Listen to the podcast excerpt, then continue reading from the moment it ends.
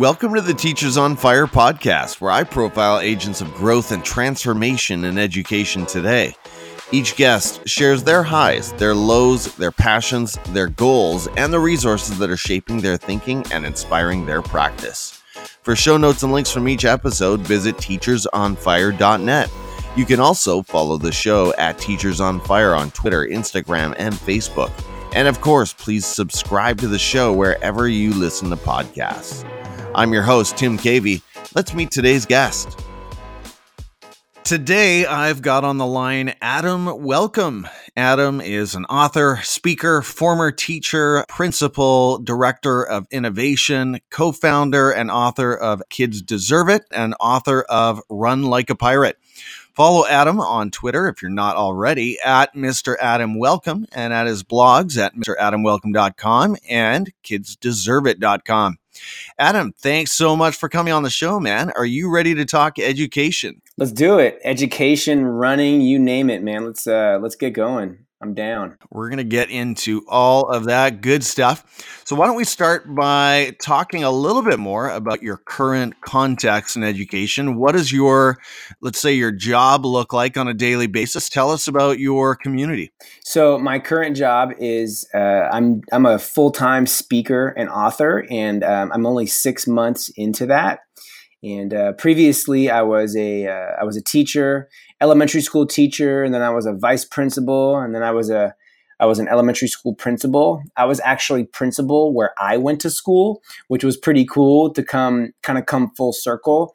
And then I was a director of innovation for a couple years for a pretty large school district in the Bay Area of California where I live.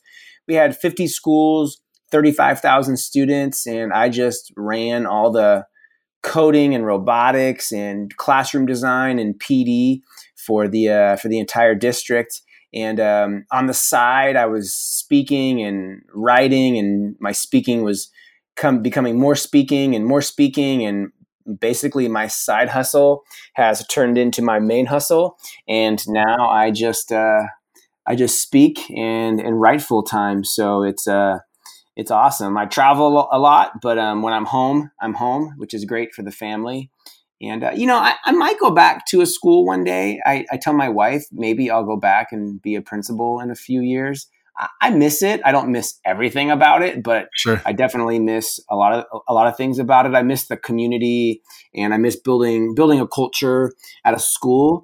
But, my feeling is when things come to you, I didn't see writing books coming to me. I didn't see speaking coming to me even 5 years ago. You gotta hop on, and you gotta write it, and you gotta see what you can do. And people ask me all the time. Do you miss teaching? And I feel that I'm still a teacher, Tim. To be completely honest, I just have different students. My students are not right in front of me all the time, so I think it's all just kind of perspective and how you look at it. But that's what I'm up to right now, and it's I'll tell you, it's awesome. I don't need to wear a shirt and tie anymore. I wake up and I put on my flip flops, yeah. And my day is my day, and it's busy. I'm not just hanging out. I definitely am capitalizing and maximizing every single day, which is awesome. That's fantastic. And I really like what you said about still being a teacher.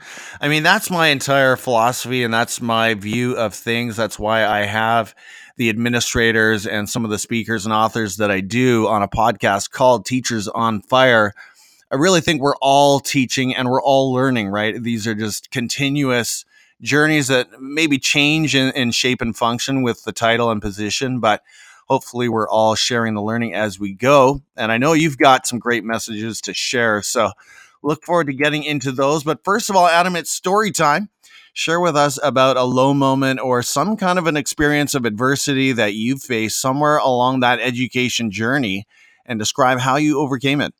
Yeah, so I wish I could tell my 23-year-old self what my 35-year-old self knew, and yeah. you just can't. And I would say a low moment was when I was in the classroom. I was at a great school. I was having a great time doing a lot of fun things, and I just had, I had some colleagues that didn't see education how I saw it, and I'm going to just say that I didn't feel that they were putting kids first. They were putting themselves first. And there was in my voice, a lot of professional jealousy, where I felt we were doing fun things. And I felt that the worksheets and the packets and the regurgitation of information that they were having their kids do was boring. And you could tell. And they had behavior problems, and there wasn't laughter in their classes. And it was low. It was a hard time for me, because I've almost left education about 10, 15 times over the years, just because, man, I am so passionate about what I do, and spreading the education message is just really hard for me to wrap my head around people that don't have that same message when they're not there for the kids, basically. So what I learned really quickly and really early on was, this too shall pass. And it can pass in many different ways. Some people wait it out, and they think, well, if I just wait, it's going to get better. And to be honest, people don't change. So what I did was I just changed grade levels. I moved grade levels. And then what I did was, you know what? I went and got my admin credential. And I said, you know what I can do is I can get my admin credential and try to become a principal and push the culture across my entire school, right, and not just my classroom. And that's what I did, you know. So you can talk about it and you can complain about it, or you can double down and put your money where your mouth is and actually do something about it. Because so many people complain about things when they're having a low moment, or when they're frustrated, or whatever it may be.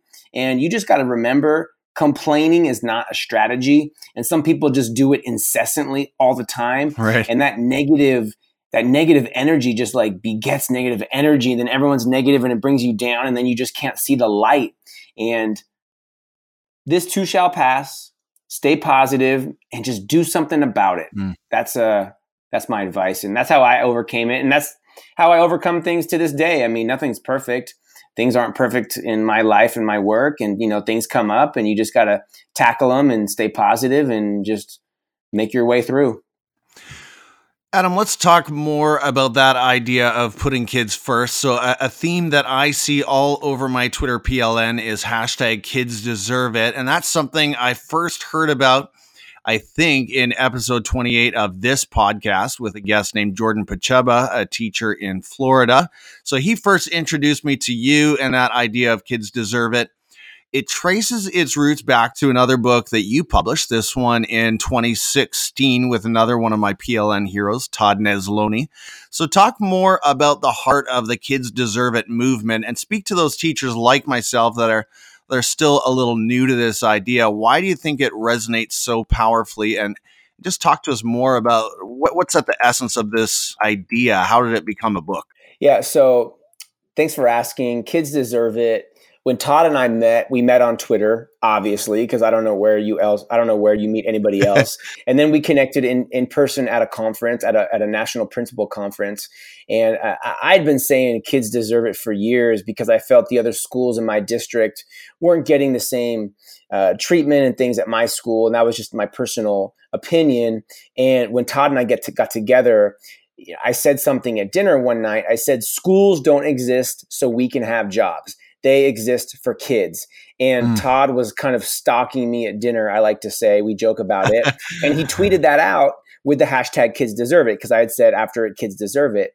And the tweet just went like blew up like within the first couple hours. So we were like, we got to do something with this. So we were just talking. I said, we should write a blog post together. So we met the next morning, got together, wrote a blog post about relationships, because relationships matter most. They always have, and they always will. And people just really responded to it. And, you know, our initial goal was not to write a book, Tim. It was just to change education. We just wanted to put our message out there. And I would recommend that to anybody who thinks they want to write a book. Don't forget about the book. And I know that maybe sounds counterintuitive from the guy who's written 3. I have another book coming out in a month, but it doesn't start there. It starts with building your PLN, with putting your message out there. If it's a podcast, if it's a blog, podcasting, in my opinion, is the new blogging. I think everyone should have a podcast, because it's easy to listen and it's so easy to publish, you know, in 2019. 20 years ago, blogging was where it was at because podcasting really wasn't a thing. Right. And it just took off from there. We just built a community of people doing what's best for kids, regardless. And I really think the book speaks to people because we wrote the book that we wanted to read. We didn't write some book that you read in teacher credential program that has all this research and it's written by some doctorate that's never spent a day in a classroom or maybe taught for 2 years and you really can't relate. Right. Our book is easy to read. It's relatable. You can open it up to one chapter, read a chapter, go to work, talk about it at a staff meeting. It just makes sense. Kids deserve it. Do the adults deserve it too? Heck yeah. But you know what? The kids deserve it more. And that's the message of our book and our movement, basically. So, Adam, in July of last year, you published Run Like a Pirate, Push Yourself to Get More Out of Life. And this work came out of an amazing year, I have to say, that saw you run 12 marathons in 12 months, if I have that right. That is unbelievable. So talk to us about the heart of this book, Run Like a Pirate. How can this book help educators and just inspire people in general? So I actually ran 13 marathons. That 13. Year. Okay. I'll explain. No, I'll explain. So the Run Like a Pirate, I never intended to write that book. And I had quite a few friends tell me, dude, you got to write a book about this. And I was like, really? Like, who's going to want to read this about just me running?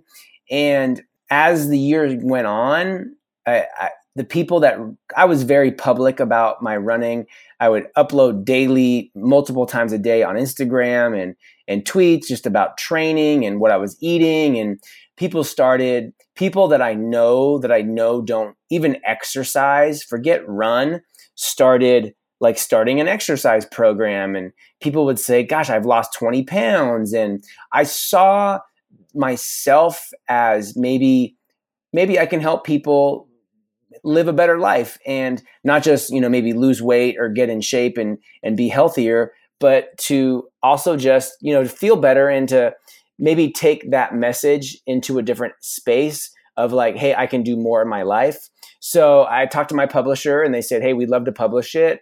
And the weird thing is I tried to write the book during 2017, during my racing year, but I couldn't. I didn't have it. So I finished the year and then I actually wrote the book in 2 months entirely on airplanes. I flew a bunch for speaking in January and February of 2018. And I wrote the entire book in 2 months on airplanes. And I would just tell people like the book is about running, but it's not about running. That's my Zen response. Basically, whatever you do, you can do more. You have more. At the beginning of my marathon year, I didn't even know if I was going to be able to finish all the marathons. Like, can somebody run 13 marathons in 1 year? I didn't know. And it turned out that I did. And the spoiler of the book, there's a chapter called The Hardest Part. I'll tell you right now, it wasn't that hard. And people kind of look at me and like roll their eyes like, really? But it wasn't, because when you prepare yourself and when you want something so bad and you tell people and you have people in your circle and you do all the necessary work, it actually isn't that hard. You're just going through the process. So I say I ran 13 marathons because in June of that year, I realized my December marathon was going to be my 19th marathon of my life. And I didn't want to end on that uneven number. So I ran my December marathon twice. I ran it backwards from the finish line to the start at 1 a.m. I woke up at midnight and ran the race backwards. So that was number 19. And then I turned around and ran the rest of the race back with everybody else. So I got 20. And then I actually added another race. I wasn't done. 2 weeks later, after that back-to-back marathon, I actually ran a 24-hour race, which is exactly what it sounds like. You run for 24 hours. It was at Crissy Field in San Francisco. It was a mile loop on New Year's Eve, and you run a mile loop for a day, and you just run as many miles as you can. And my goal was 100, and I ran 103. And I just tell people, we are just sitting on so many reserves and so much potential in our bodies and in our brain. And I would say, if you're a runner, you're going to enjoy the book. And even if you're not, you're going to get something out of it for whatever you do. If you don't run, you don't even want to run, whatever it is, it's just going to show you that when you put your mind to something, you can do it, period. That's it. Wow, there is so much there, and I have so many questions. I know also from your Twitter profile, I think you're a vegan as well, and so I have so many diet questions along with that. But I really like the overall message, and I want to come back to that, and I think it fits well with the growth mindset, and that is, you know, we're always capable of moving forward. And so often, you know, people like to label themselves and say, oh, I'm not a runner. And really, to finish that sentence, it's I'm not a runner yet. And it sounds like you'd agree that just moving incrementally along that scale, moving a little bit further, running a little bit further each time, pushing ourselves, there's always far more, as you put it, potential within each of us. I love that. I mean, saying you're not a runner it's kind of demeaning.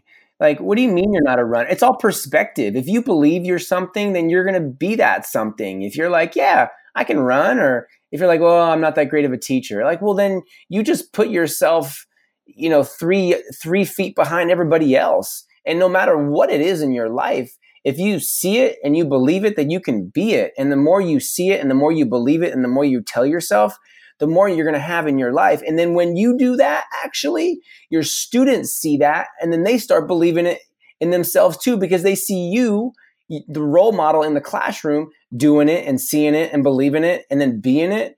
And to me, that's like that's the end game right there, is the kids. You're going to become a better teacher and a better husband, father, girlfriend, boyfriend, whatever it may be, because you're pushing yourself and you're changing the perspective and you're changing the outcome for yourself. So, you know what, like, put yourself in the spotlight to yourself, period. Forget what other people think, forget what other people may think. Do it for yourself and be positive. I think that's really, really important. Love it. Okay, so Adam, on a personal note, I'm going to cheat a little bit here on the podcast and just ask for some personal advice, okay? So coming up in a couple of weeks, I'm running a 10-kilometer, 6.2-mile race, which I know is just like a little walk across the parking lot for you. But so it's kind of small time, but it's run with a ton of people, usually 40 to 50,000 other people. So wow.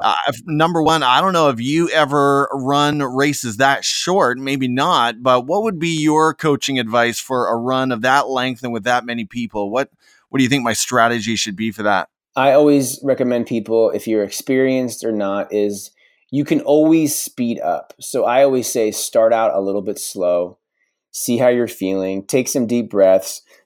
You know, I'm not a huge fan of looking around. Your brain actually takes a lot of calories away from your body when you're looking around and when you're thinking. So I think if you're there to run a race, focus on the race. Look in front of you. Look at your feet. Don't be looking at the people that are holding signs and looking at the scenery. Like, I'm not there to see the scenery. I'm there to run a race. And I think when you become more focused like that, you actually focus on your objective, and you get through it. And just, you know what, like, enjoy it. You know, just enjoy it, because it's talk about a great community event. I mean, with 40 to 50,000 people, you're just part of a really big community right now for that period of time. And your time is not important, because this is not your job. You're not trying to train for the Olympics. And some people just put so much stress on themselves. I am so calm, like, seconds before a race. I ran a marathon last weekend, and I'm just completely calm because I want to be there. Nobody's forcing me to be there. This is not like elementary school PE class where you have to go run the mile, and you have to do that. When you're an adult, it's your choice. So relax, smile, and enjoy it. That's my best advice. Well, let me ask you one other quick question here, Adam, about running. And you've mentioned a few, you've done a ton of marathons. So out of them all, and I'm sure you get asked this sometimes, which one is your favorite, in either in terms of, and you said you don't look at the scenery, but just in terms of maybe the environment or the setting? I mean, which one would rank the highest for you? Yeah, so I've run 24 marathons, and New York City is my favorite. Awesome. Definitely. That is just the energy. You run over all the bridges. You come into Central Park. I actually ran Boston Marathon last year. It was the worst weather in like 30 or 35 years. It rained and was like 30 degrees the entire day. It was crazy weather. That was a fun one, but New York's my favorite. So if you want to run an amazing race, go run New York Marathon. It was special. So Adam, as you look around education, and you mentioned that you're seeing quite a few different contexts in your current capacity, what is exciting you out there in education? What do you see today that really has amazing potential for learning? Yeah, I mean, all the technology that we have and maker spaces, and I think is really, really powerful. And I think the most important, exciting thing that I see is I believe giving our classrooms back to our students.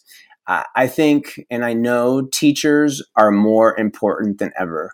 Teachers are just important in different ways. 30 years ago, the teacher was the end all in the classroom. They knew all the information. Kids really couldn't do much without the teacher. But now in 2019, the teacher, I think, is really the facilitator of the learning experience in the classroom. And I'll tell you, to be honest, like, this is not happening in droves and waves across the country or any continent, for that matter. But I see it a lot. I see teachers really backing up and taking more of a facilitation role. And I'm not saying all the time, but at times when they can.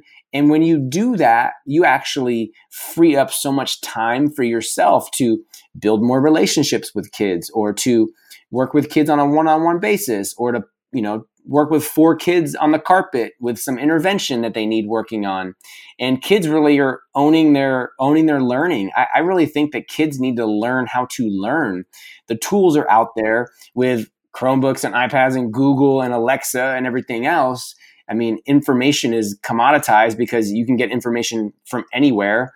And that's something that I think is something that we need to do more of. Teachers just backing off, teachers getting over what they don't know and being okay with it, because teachers still know kids, teachers still know relationships, teachers still know what the right questions to ask to prompt thinking. But if a teacher doesn't know how to do something, some type of new technology, it's okay. Don't wait. Put a kid in charge, and you help facilitate the learning for them through that new tool that the kids know how to do. I think that's probably the most exciting thing that I see, and that's probably something that I think about and something that I need to write about more, because I think that's the way that we're going to go farther and faster and do bigger and better things with our classrooms and with our kids, and also to keep teachers in, to actually keep teachers in the profession.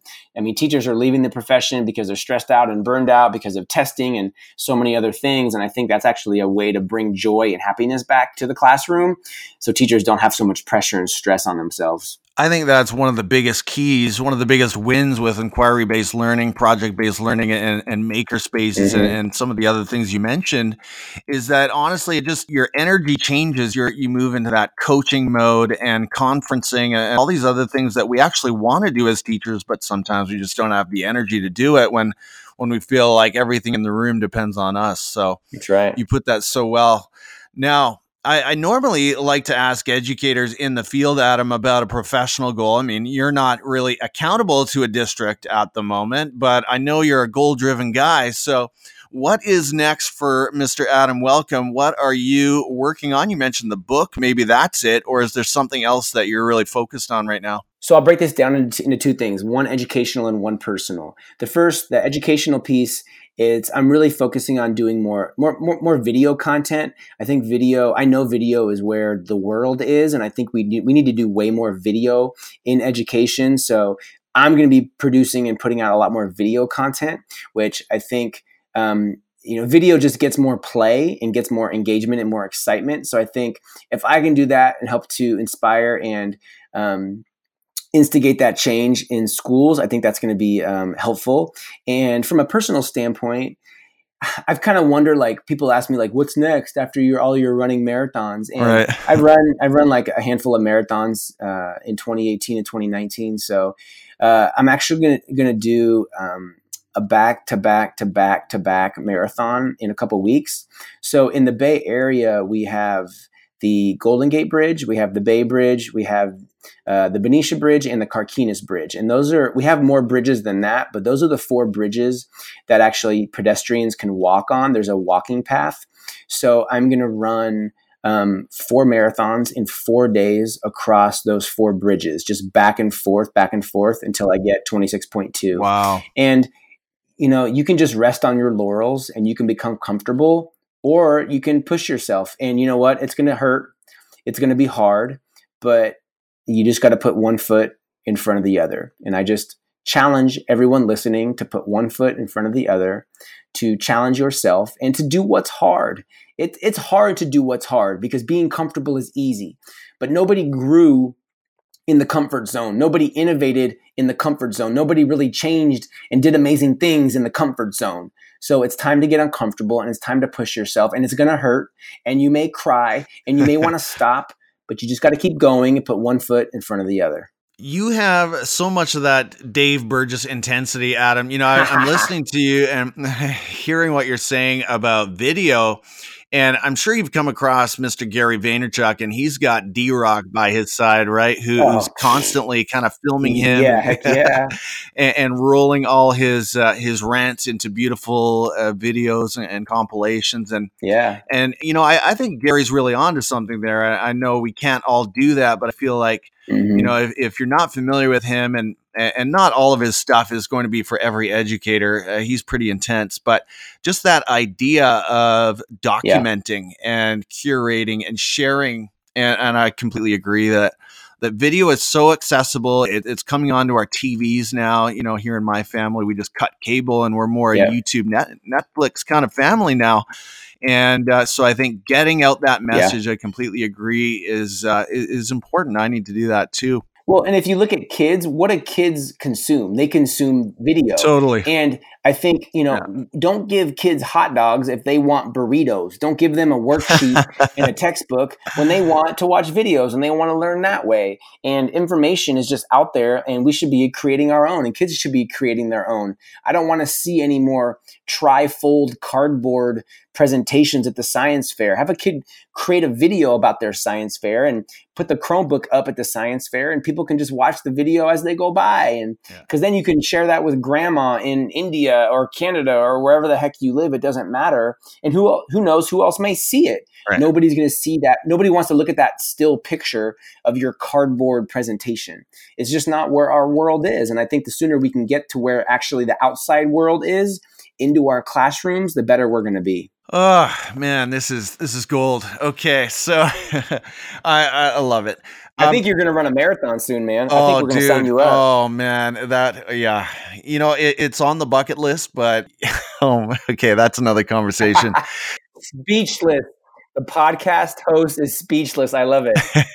Yeah. Well, I mean, it's the power of public accountability, and I'm watching my words here, because if once I commit to this thing and it's on a podcast forever, then I got to do it, right? So. That's right. That's the whole point. So outside of education, Adam, we've talked a lot about running, and I love what we've covered there in the areas of content creation. Is there another area, or let's say obsession, that really lights your fire and brings you alive as a human being these days? Yeah. Other than my family, I have 2 kids and an amazing wife. I obviously gotta put them in there. I love reading leadership books, and I don't read educational leadership books. I'm a huge proponent of military leadership, and I was never in the military, but I love military leadership because it just makes sense, and they simplify steps to get to where they need to be for the objective. And Jocko Willink has an amazing podcast, the Jocko Podcast. And he's got 2 amazing books. He has some amazing children's books too, and he's just one of my many favorites. But military leadership just breaks it down. There's a great book, How to Lead Like a Navy SEAL. It's an older book, but it's just simple. And if you're an administrator or a teacher or a superintendent or a high school student, you know, everybody is a leader. Everyone has leadership capacity inside of them. And when you break it down and you simplify it, so many books, I think a lot of education books really complicate leadership. When you simplify it into 3 to 5 simple steps that are attainable, then you actually get things done. So I've long been a proponent and a fan of military leadership. And I would say, tell people just to maybe add one of those books to your genre and your repertoire of what you read to become a better leader. Because when you're a better leader, your students are better leaders. And as you can tell, my theme is everything that we do leads back to the kids. It's important, obviously, self-care and doing things for yourself. But when you do things and you push yourself, they actually trickle down to your classroom and your students see that and they end up benefiting. So I think that's really, really an important concept to think about. Adam, I was thinking about Jocko while you were talking, and I'm glad you brought him up. My wife was going through his audiobook earlier this year, and just that voice is so commanding. Yeah. If you haven't heard Jocko, you got to check him out. He's the man. He's got that great podcast as well. What is a personal habit or maybe a productivity hack, some kind of an app or a trick or a routine that you go through that contributes to your success on a daily basis? Yeah, no apps. I'm a huge proponent of making your bed right when you wake up. My kids are 8 and 6, and they've been making their own bed since they were 3 years old, and they just know that's the routine. You wake up and you make your bed. So I used to do this. My wife broke me of this. I would make my side of the bed while she was still in her side of the bed. I don't do that anymore. But I used to for our first few years of marriage. And I just think making your bed is a really important thing, because when you, and I've heard military generals and admirals talk about this. It's funny how things coincide. You just start the day off right. And then your backpack is going to be organized. And then your car is going to be organized. I'm also just another huge proponent of waking up early. I wake up between 4 and 4:30 every day, and starting the day off right, starting the day off early. I've done that since I was in high school. I used to wake up at 5 a.m. when I was in high school and middle school. You just get a jump start on the day, and you're just organized. You have things out the night before, so you wake up and you're ready to go, and there's no rushing, and you're not late, and there's no stress. And just start your day off right. That's the key thing for me. Adam, it's time for your quick picks, the education voices and resources that are shaping your work and inspiring your thinking today. So starting at Twitter, tell us about someone we should follow there and share why they've been inspiring you lately. Oh my gosh, I follow 32,000 people on Twitter, but I would say my favorite person lately is Rae Hughart, at RaeHughart. And Rae is a longtime Twitter friend and actually a new in-person friend. And she's a middle school math teacher in Illinois, and she's got a podcast, the Teach Better Talk podcast. She's a consultant. She speaks, and she actually still teaches full time. And she's just positive. She's smart. Follow her on Instagram. She has amazing Instagram stories where you can just kind of follow what's going on in her classroom and see what's going on. So definitely check out Rae. She's the real deal for sure. Fantastic. I love the Rae Hughart pick. She appeared here on Teachers on Fire back at episode 73, just a few episodes back. So definitely check that one out. Next, Adam, point us to an ed tech tool that you currently love using in your work, something that is making your life better somehow. Yeah, I'm a huge fan of like note-taking apps. I've used Evernote for, probably 10 years. And there are a lot of different tools out there. I think OneNote, Google Keep. But just having something that syncs across all of your devices, your phone, your laptop, your iPad, everything else. I'm a huge proponent of Evernote. You can upload PDFs. You can record voice comments. It's just, you can share folders with people. Evernote has been a long-time favorite of mine. Recommend a book, one that you've been reading lately or one of your all-time faves, and tell us why you recommend it.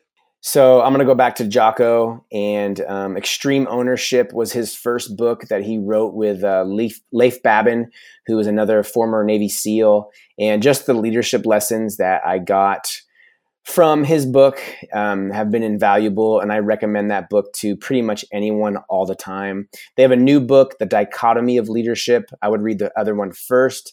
Super awesome.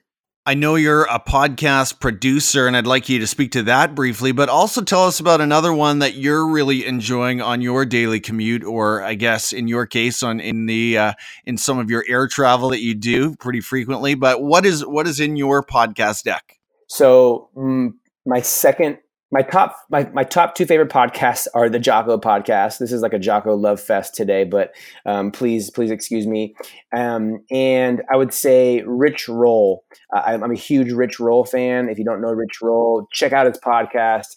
He has long form podcasts, like 2.5 hours, but he's absolutely amazing. And I'm just a huge fan of Rich Roll and his message and what he does and what he says and everything else. So check out Rich Roll. And then tell us about your podcast as well, Adam. So I have an old podcast, Kids Deserve It podcast, with Todd Nesloney, my co-author, co-founder. We've taken a hiatus from that podcast because we've had other projects going on. But my new podcast is the Ask Adam and Ryan show that I do with Ryan Sheehy, who is a principal in the elementary principal in the Bay Area. And basically, you have questions and we have answers. We just answer questions from Twitter on our podcast. It's kind of like a short, quick and dirty, and it's fun. We just like to get the message out there. So yeah. We talked about YouTube earlier, and I would encourage the listeners to make sure to hop onto YouTube and subscribe to Adam's channel. Is there one that you're subscribed to that you're checking regularly and gaining inspiration from? Yeah, my man CJ Reynolds is a high school teacher in West Philadelphia, and his YouTube channel is called Real Rap with Reynolds, and he's just a prolific YouTuber. Check him on Instagram. He's just awesome. I get daily inspiration from my boy CJ, and I think you will enjoy his YouTube channel as well. I'm going to second that, Adam. Love his stuff. My boys have gotten to know him because I've had him on the TV so many times, and also another former guest of Teachers on Fire. So great pick there on YouTube. Adam, what are the best ways for the listeners to follow you and connect more with the Kids Deserve It message? Yeah, so Kids Deserve It is KidsDeserveIt.com or at Kids Deserve It. For me, I am at Mr. Adam Welcome. It's MR Adam Welcome, just how it sounds. At Twitter, on Instagram, on Voxer, and also MrAdamWelcome.com on my website, and I'm just Adam Welcome at YouTube. If you just Google Adam Welcome, I'm kind of all over the internet. You'll find me in many different places. Sounds good, Adam. Again, thank you so much for sharing your time with the podcast today. It feels like I've had so many awesome, amazing people coming out of California lately. I don't know what's going on there, but this was really, really good, and I feel more inspired, not only in education, but I also feel inspired to run. So thank you for that message that 1, kids come first, and 2, we've got more inside of us than we realize. Take care, Adam, and let's talk again soon. Sounds good. Thanks so much for joining me here today on the Teachers on Fire podcast. For show notes and links from this episode, visit teachersonfire.net. You can also follow the show at Teachers on Fire on Twitter, Instagram, Facebook, and Medium. And again, please do subscribe to the show wherever you listen to podcasts. I'm your host, Tim Cavey, saying goodbye for now, and we'll catch you next time right here on the Teachers on Fire podcast.